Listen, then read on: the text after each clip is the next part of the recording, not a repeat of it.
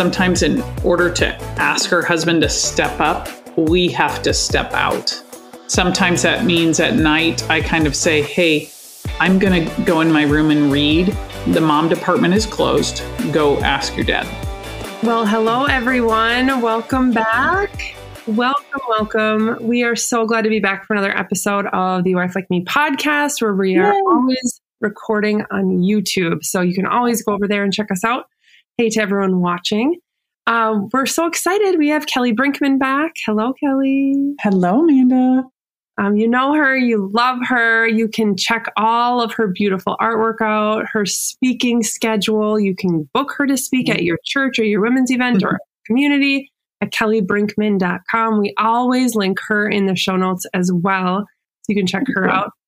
And we're excited to be diving into this topic today. We are actually talking about how we can influence our children together as husband and wife. This is a kind of based on a blog post by Victoria Riollano. And it's amazing. Um, and even just this title alone can make us feel perhaps a little itchy because Kelly and I recognize that this might not be for everyone. You, you might be listening and you're like, this is boring. We already do parent together and influence our children together. Or you might be feeling like, yeah, I wish. Like, that sounds real great. Would you please mm-hmm. talk to my husband about that? So, so we understand that there are, you know, wives out there all along the spectrum.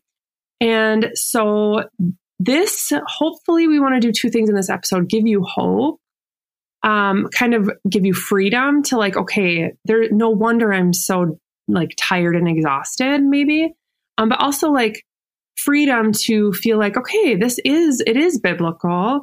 Um, maybe I can voice and communicate in a way I'm feeling. Um, but also if it's not, if you're not in a place where you're in this situation where maybe your husband doesn't understand what we're talking about, doesn't care what we're talking about, um, isn't interested, um, that that there's grace for that as well, and that we want to encourage you in that. We are going to be talking about what really the Bible says about co-parenting and and like having an influence together.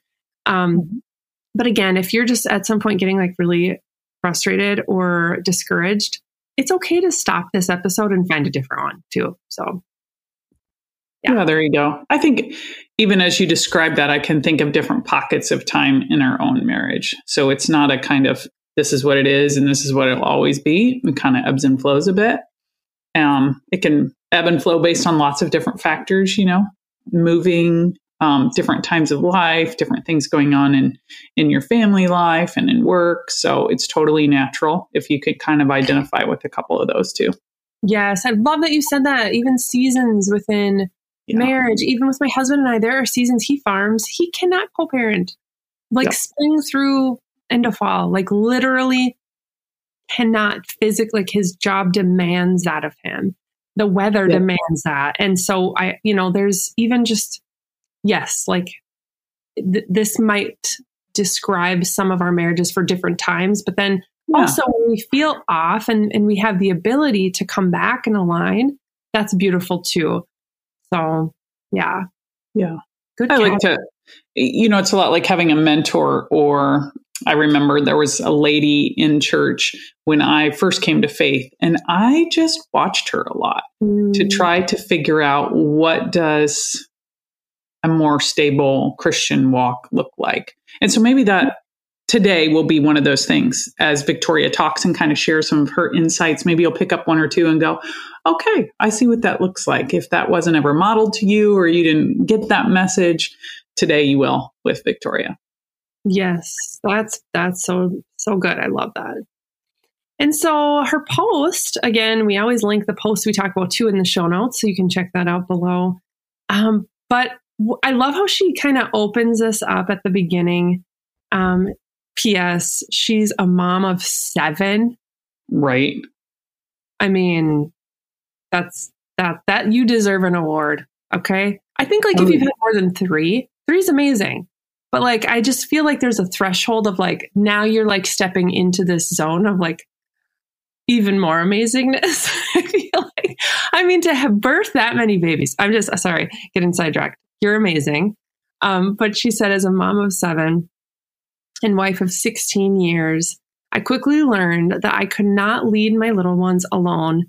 At one point, I chose to take ownership of all things parenting, bedtimes, what the children ate, teaching them the Bible, and more. But she says, it became clear that without my husband's help, I would exhaust myself and diminish his ability to have a voice in raising them. And I love that right. statement because they it's like you you can't have it both ways. We can't own everything and allow our husbands to lead and influence at this. Like we can't have it both ways, right? Right. I think we some often of it I think is is giving the space. You know, when we had twins, um, and our oldest, so we had three kids under the age of two. And at some point, I realized you kind of start to figure out your groove a little bit because you're just immersed in the situation. And so you figure it out, even if you didn't necessarily feel like a natural parent to begin with. At some point, you know, you hopefully get to that point. So then I also realized that I adapted differently because I spent more time with them and Mark was working full time at his office. So one of the greatest favors I could do is to like actually leave. So I would mm-hmm. leave and go to the grocery store for like an hour because then it allowed him to go, okay, I'm in charge of this. What does this look like? And make some of those decisions. Versus if I was nearby, I mean, he did this, but I do this, then I would ask for input or say, hey, could you help? And we were at a spot where we could help each other, but there's something different when you allow that one parent to come in and take that full responsibility or kind of run the show, you know, a bit. Yeah. There are times when it says parenting is not just one spouse. That's one of the things she said. So I try to intentionally back up.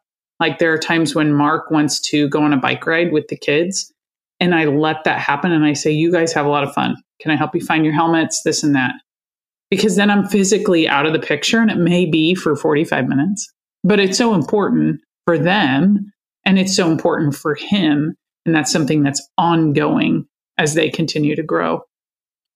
Rebecca Hastings just wrote a post on this topic of giving your husband space to connect with your kids. And yeah. and that that's such a good example. And I think though a pushback which again like this this statement that victoria makes it, it's clear that without my husband's help i'm going to exhaust myself and diminish also diminish his ability to like i don't know have a part in raising them i think we often want it both ways we want to have control and yet also see our husband step up and we we just like this it's such a powerful statement because we again can't have it both ways but and i also see and hear a common pushback, which is what I had myself to, to all of this and the statement in particular is if I like I don't want like I'm it sounds great, Kelly, to leave or to like, I don't know, like physically leave for a, a time or whatever.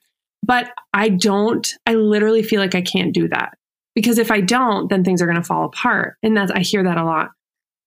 And I just want to encourage you. My husband talks about this frequently. If we hmm. actually have a, a couple of podcast episodes where we kind of tag teamed those, and he brought this up. He said the best thing Amanda ever did for for me in regards to our kids is she left for a week. I had a with my job. I had training down in California, and I had to go. And um, I'll never forget when I came back. His face was just like oh, whoa, like, whoa, I, I had no idea. Like he, and he's just like, and he shares this, that that time for him as a dad was so beneficial to see what it's actually like. And he had to figure it out. And I'm not saying, you know, whatever. I'm not saying do this so that, but it's just healthy um, because again, naturally, like Victoria says, naturally, you know, our culture, there's so much on the moms. We naturally tend to then own things. And if we don't actually step back intentionally, it might just not ever happen. So right. just challenging you with that because it's it can be really beautiful. And sometimes it's easier to do with a friend or with a reward like I am going to grocery shop by myself, which if you have littles, it changes the dynamic when you're there by yourself, right? It's like a vacation. and you can go to the fancy store, get you some samples, right? Have dinner, have dinner. And um. I also have set up times where I've gone out for coffee with a friend that, and I've said, okay, I need to be gone an hour. Like, I will not shut up if I'm at home, or he will come and ask me because we're partners. I need to just physically leave so the guy can like have some space.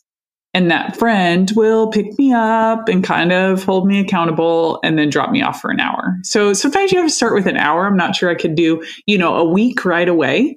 Right. If I was just kind of starting, but like do an hour, you know, do an afternoon.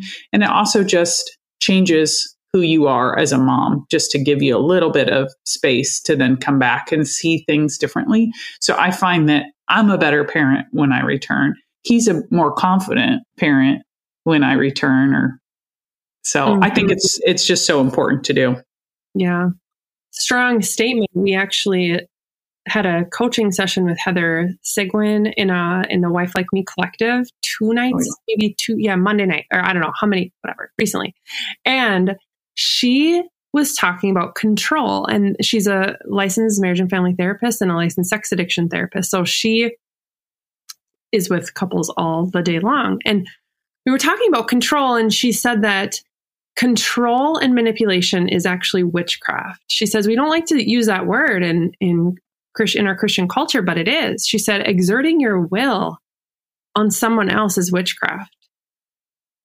And she said we do need to call this out because I think at the at the core of us taking any step back, the fear that it's rooted in a fear of like not having control. And mm. so I think it's just important that we say that too. And when, because I think a lot of this, some of us might not have a hard time with that. Like I do in some ways and I don't in a lot of ways, but like the house cleanliness and stuff like that, I'm like, go for it. Do whatever you want. Anything is better than what I can do. But not many people are like that. You know, I think that's rare. But so it's yeah. very scary though in, in other ways. Um, so I think we just need to call that out and say like, yeah, I'm afraid that I'll lose control if if I step back in any way, or if I le- release control or let that go. If I don't have a tight rein on whatever that is, I'm afraid that I'll lose control. And so, just want to like call that out that that's an okay thing to recognize, and then really like we want to just like not have that a part of us. Like we want to say like, Lord, I can trust you with all of this and actually, the beauty that's going to come from it, I can trust that you're going to create that as well as I step back and surrender it all to you. So, yeah. Yeah. Yeah. I think that's a good point to remember. Yeah. One of her first tips she shares is talk about issues together before making a final decision. And there's wisdom in that to even just pause. I think I looked at love and logic type of parenting at one point, and it did always say that you don't need to make a decision right there in the moment. Even if your, you know, child is something that you consider catastrophic in the moment, you don't have to have the consequence right then. You could say, "We'll get back to that and I'm going to talk to you about that." So that you can kind of fan back and make it from a rational point of view, make the consequence you know something rational or talk to your spouse about it and say does this seem reasonable? Um, ends up being a better consequence rooted in wisdom because you're pulling somebody else in on that. Yeah and i love i think at least for myself our kids are a little older and i not a little older they're like preteen whatever. But i struggle being the one making all the decisions like when it comes to mm. whatever it is like a friend dispute at school or can I have a friend over after the basketball game or whatever, you name it, they come to mama for that, right? And I, it can be overwhelming for my brain to be like, I don't know. There's so much like, ah, like there's so many things to figure out in my brain. Right. I can't do it. And so I find myself, like you said, I love going back to that love. It's love and logic, you said, right? Yeah. Yeah. I love how they say, like, I don't know. I'm not really sure. Like that's an answer. I don't really know. I'm not sure yet. You know? Right. And like, huh, I don't know. I'm not ready to quite give mental energy to that quite yet. Or I don't know. Why don't you go ask your dad? And whatever he says sounds good. Like just go ask your dad about that, whatever he wants to figure out on that. You know, like yeah. again, it's it's that recognizing, oh, I don't have to be the one. We can do this together, or I can just defer to him too, and all together, if it's right, if it's not like a big deal, he can he can do it. what he can make that decision on that, and sounds good. You know, um, I think the beauty in that is the release of like the pressure that it's all right. on us, and that's really beautiful. Right. Yeah. And to figure out some things that you're comfortable with, maybe giving up or asking for help with. Briefly, a past podcast with Sheila Gregoire here on A Wife Like Me, she does talk about emotional load and what that looks like. And even she said, kind of an example like if a child has soccer, it's not just get him to the game on time, but it's find the shin guards, find the jersey, make sure that's clean, um, get the snacks, and return so and so shoes that we borrowed last week. Like you own all of that. Yes. You know, that's what getting the kid to soccer looks like, or whatever that is in your marriage. You know, if that's we're going to host life group, then who's kind of the driver on that? Okay, so yeah. you're in charge of food, you're in charge of making sure the house is clean, what have you, or you kind of work out who can do what yes. with that particular obligation, responsibility, so it's not totally on one person. Yes, such a great great episode to listen to on that mental and emotional yeah. labor because they're two different things too. And yeah, ah, we didn't even talk about that. So, so good. We'll link to that as well. Great. It's one I listen to. Um, I've listened to two, three times. So it's one I just have to keep going back to. So, number two, she said, take turn leading devotionals. Victoria, thank you. I think that's so important too, that all the weight is not necessarily on him, and it's not necessarily on you, but that it is that sharing. So, what's yes. that look like for you? You know, it's beautiful because we both, I'd say it's probably pretty equal in the different things we do. And I, it's not necessarily even devotions, but like reading scripture, reading, I'm just praying over the kiddos with them, over their requests, like different things. It looks different things, but in spiritual ways, well, again, half the year I'm leading in all of that because my husband is physically gone, obviously. So there's that, right? Um, but then when he's home, it, it looks like both of us pitching in. And even if I'm exhausted and I need my husband to like speak over me or whatever, I'm like, I, babe, I just can you, you know, or vice versa. He's like, can can you? My head is so like whatever, and just I need kind of like I need you to um align me, help me here today. Like you're not only it's not right. only for the kids, it's for all of us, right? We're all growing um, so it just looks like different things. So, but I love that she's saying, let, you know, let your kids see both mom and dad leading. Because yeah. regardless of what your kids end up doing someday, they're going to be leading themselves. They, we're all, right. we all have influence, so we're all leaders. So to help them see mom reading scripture to out loud or doing that devotion or whatever, um, I just I love that too. How about you yeah. guys? What does it look like? Um, we tend to take turns in the morning. We have a devotional that my husband reads, and so breakfast time is is mostly him, kind of Bibles and breakfast, and sometimes bacon if we're throwing in all the bees. And we uh, so he he reads that, and we have our kids actually thumb through and find the verse in their own Bibles as a way to kind of use that skill so they don't feel so put on the spot, maybe if they're at church or in a youth group in the future. Um, but they've had a lot of practice with that. I think there are times when you're saying that your husband's gone, and, and I remember that we've talked through even some of those times. I wonder if he has like a devotional book or an author that has a kid's devotional that he could kind of endorse so that mm. even during that time you could say well we're going to read from this book that daddy left for us you know as a mm, way to fold him in I we really read the bob goff book for kids the devotional years ago and that was wonderful um, it was really written at their reading level for young elementary age and that was really meaningful that they could go in and read that. And it was about two and a half pages. So it was enough. And it had a nugget in there of God's truth and always a verse at the end. And we really appreciated it. He wrote it with his, um, his daughter, who's a first grade teacher. That's awesome. We'll link to that book as yeah. well. That's and so- I sometimes I I purchased a little um, dotted cursive font, and I will sometimes go into my computer and write out several scriptures and print them out so the kids can do it. And then that kind of becomes our time after school. Sometimes when we're trying to just bring it down a notch, or they do at the table while I'm finishing up dinner. So they practice that cursive, but then they practice reading it aloud. So mm-hmm. it's just another way to fold it in, you know? Yeah. Yeah. yeah. I love that.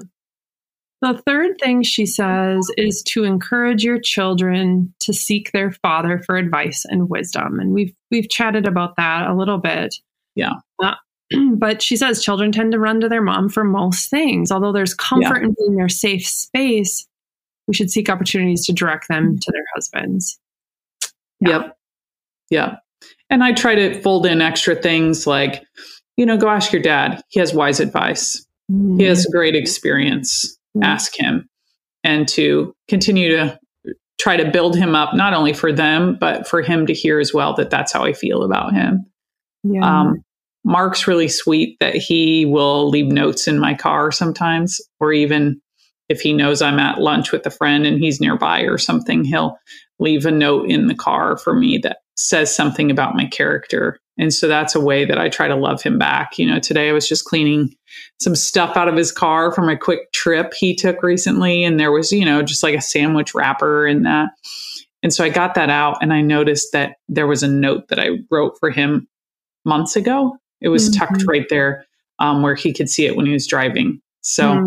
try to do that to encourage him so that he feels equipped and ready when they come to him and confident to um, pour into their life.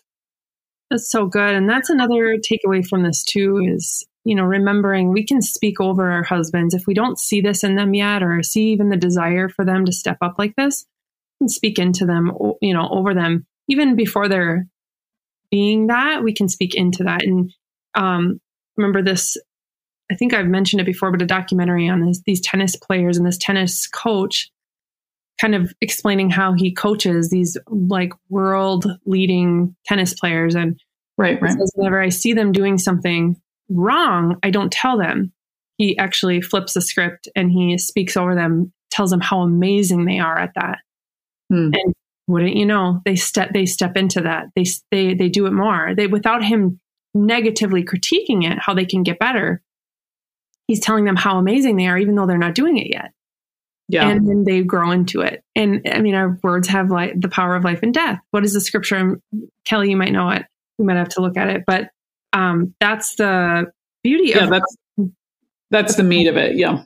Yeah. That our words do have the power of life and death. And so our words mean quite a lot.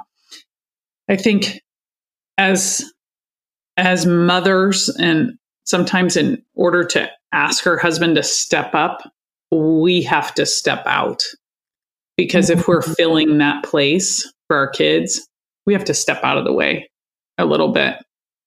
Sometimes that means at night, I kind of say, Hey, I'm going to go in my room and read.